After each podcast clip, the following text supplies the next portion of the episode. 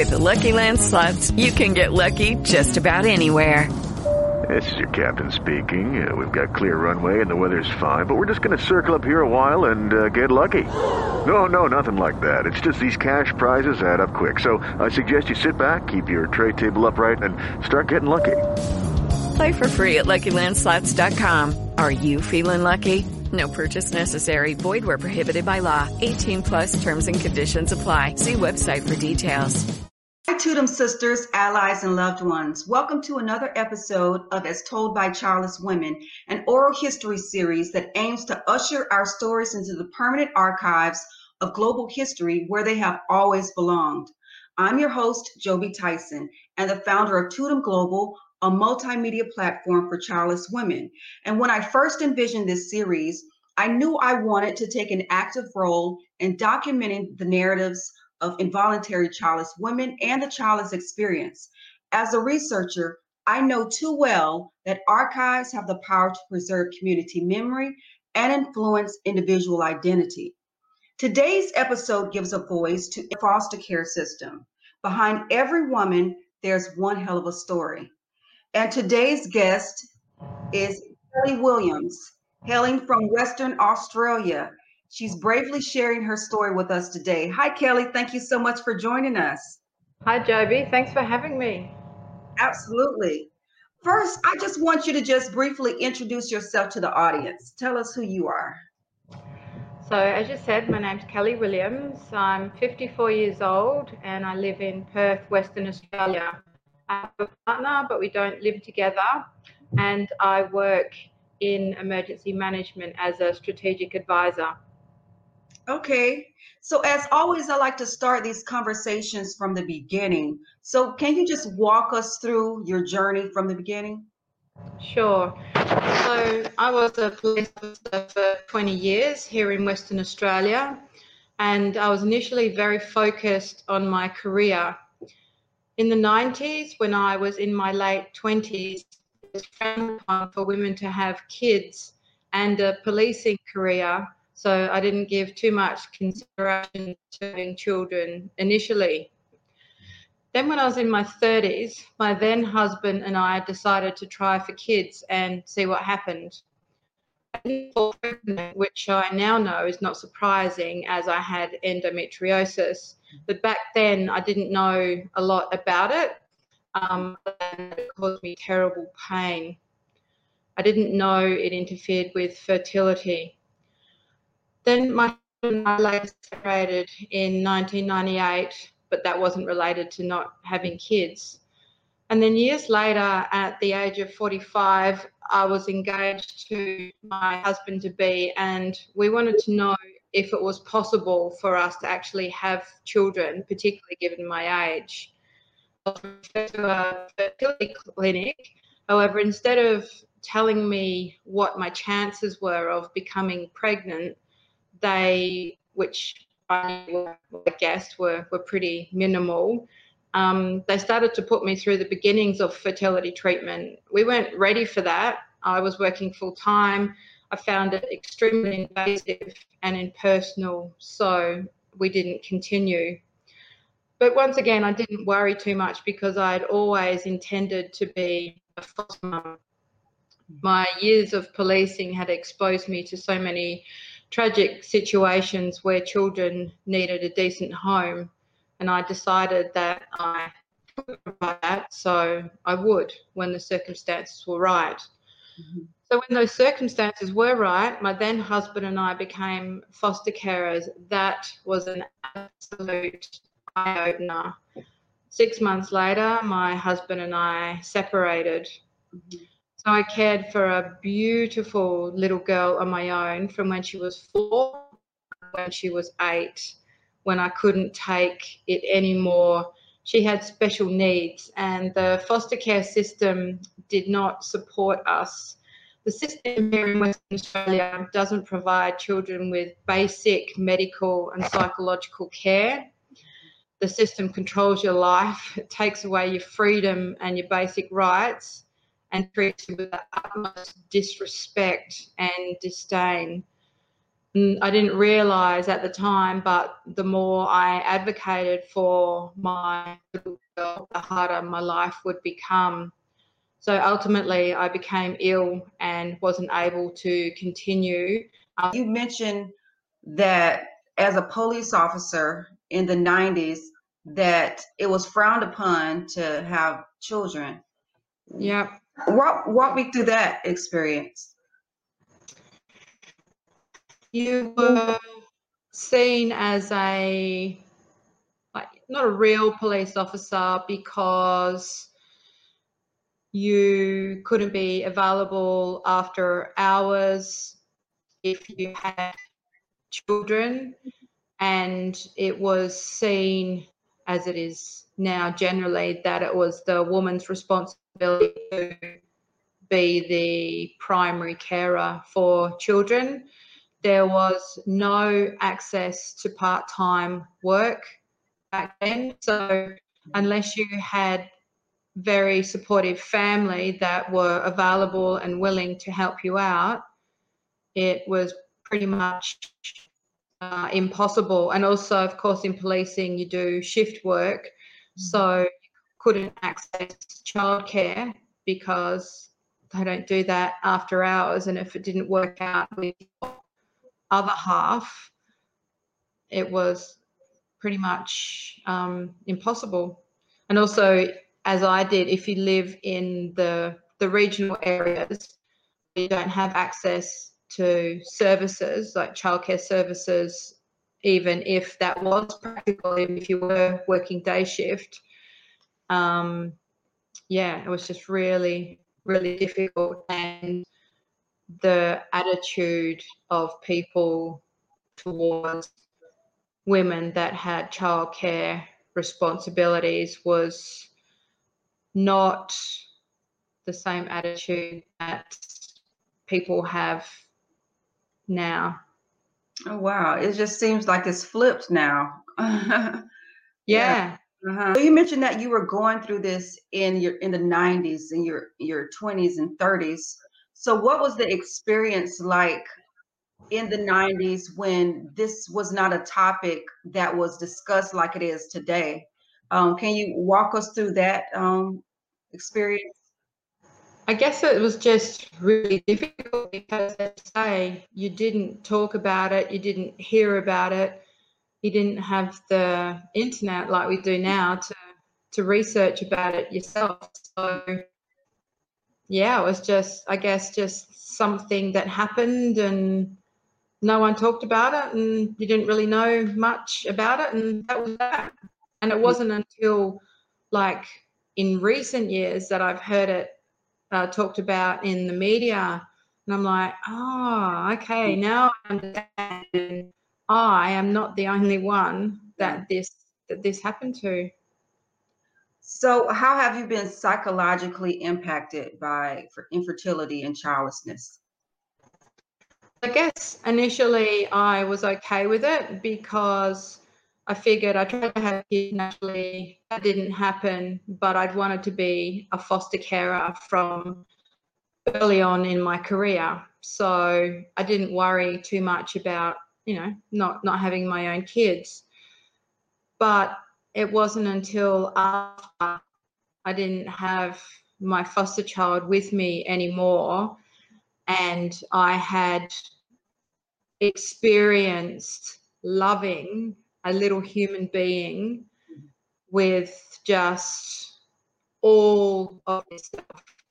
And after she was gone, it was like a, a part of me was missing. So that was that been so, so difficult. It's been three years since she's been gone. In the first nine months, I, I literally didn't have um, a decent night's sleep and I sobbed every night for, for nine months. It's only just recently, actually, that I've been able to talk about her without um, breaking down. And last week we had our state election and I go to primary school to vote. And I deliberately didn't go to her primary school or the school that she used to go to because it just brings back too many memories. And I didn't want to talk to people about it that might ask me how she's going.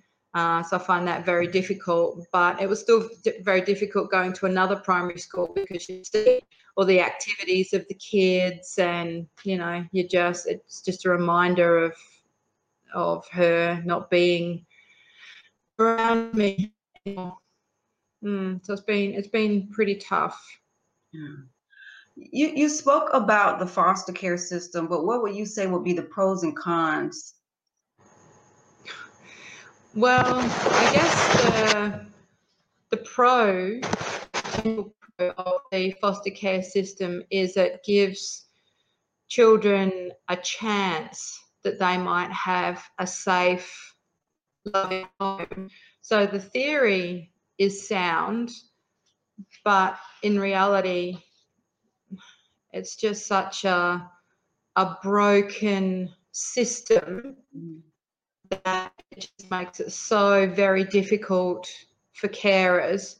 Now there are lots of good news stories where it has worked out with kids going to a a safe, loving home and they're there long term, or even if they're not there long term, if they go back to their parents, mm-hmm. then there's been a safe transition. There has actually been transition, mm-hmm. but that's that's not always the case.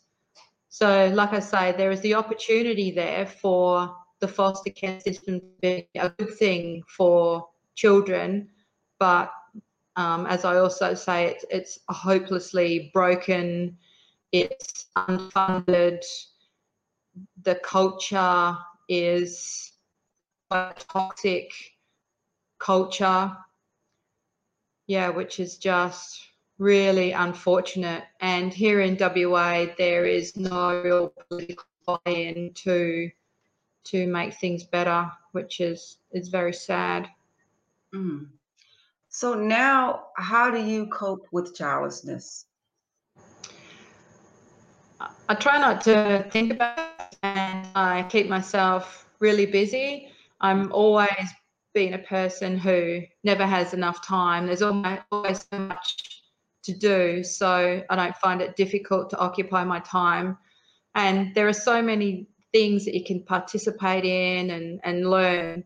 Um, so I have my hobbies, and I've applied to be a, a mentor to high school students that that are struggling a little bit. Mm-hmm. Well, knowing what you know now, what piece of advice would you give to your 20 year old self? I guess the best piece of advice I could give is just to say, do believe in yourself and do pursue what you believe is right. It won't always be easy, but you do what your gut tells you is right. And if you don't naturally have mentors and role models, look for them. Look for people that you can support you in achieving your goals, but also support you through your life mm-hmm. and network. Yeah. I firmly believe that with or without children, we, our life has meaning and purpose. What is your life's purpose? Have you figured that out yet? So, my life's purpose was always to be a foster carer. But now that that hasn't worked out, my life's purpose is to do what I can to improve things for foster children. So you're finding yourself now as a foster care advocate? Yep, yep, most definitely. Yeah, yeah. work of current foster carers and former foster carers, which mm-hmm. sadly I didn't have when I was a foster carer, mm-hmm. but I have this great network of women, um, and once again, I know that it is it is not just me. It is not just my experience. There are so many other mm-hmm. carers, predominantly women. Mm-hmm. Um, but yeah, so many carers that have experienced the same thing. Oh, wow. So, what brings you happiness? So, there are a number of things that bring me happiness. Mm-hmm. Pursuing my hobbies makes mm-hmm. me happy.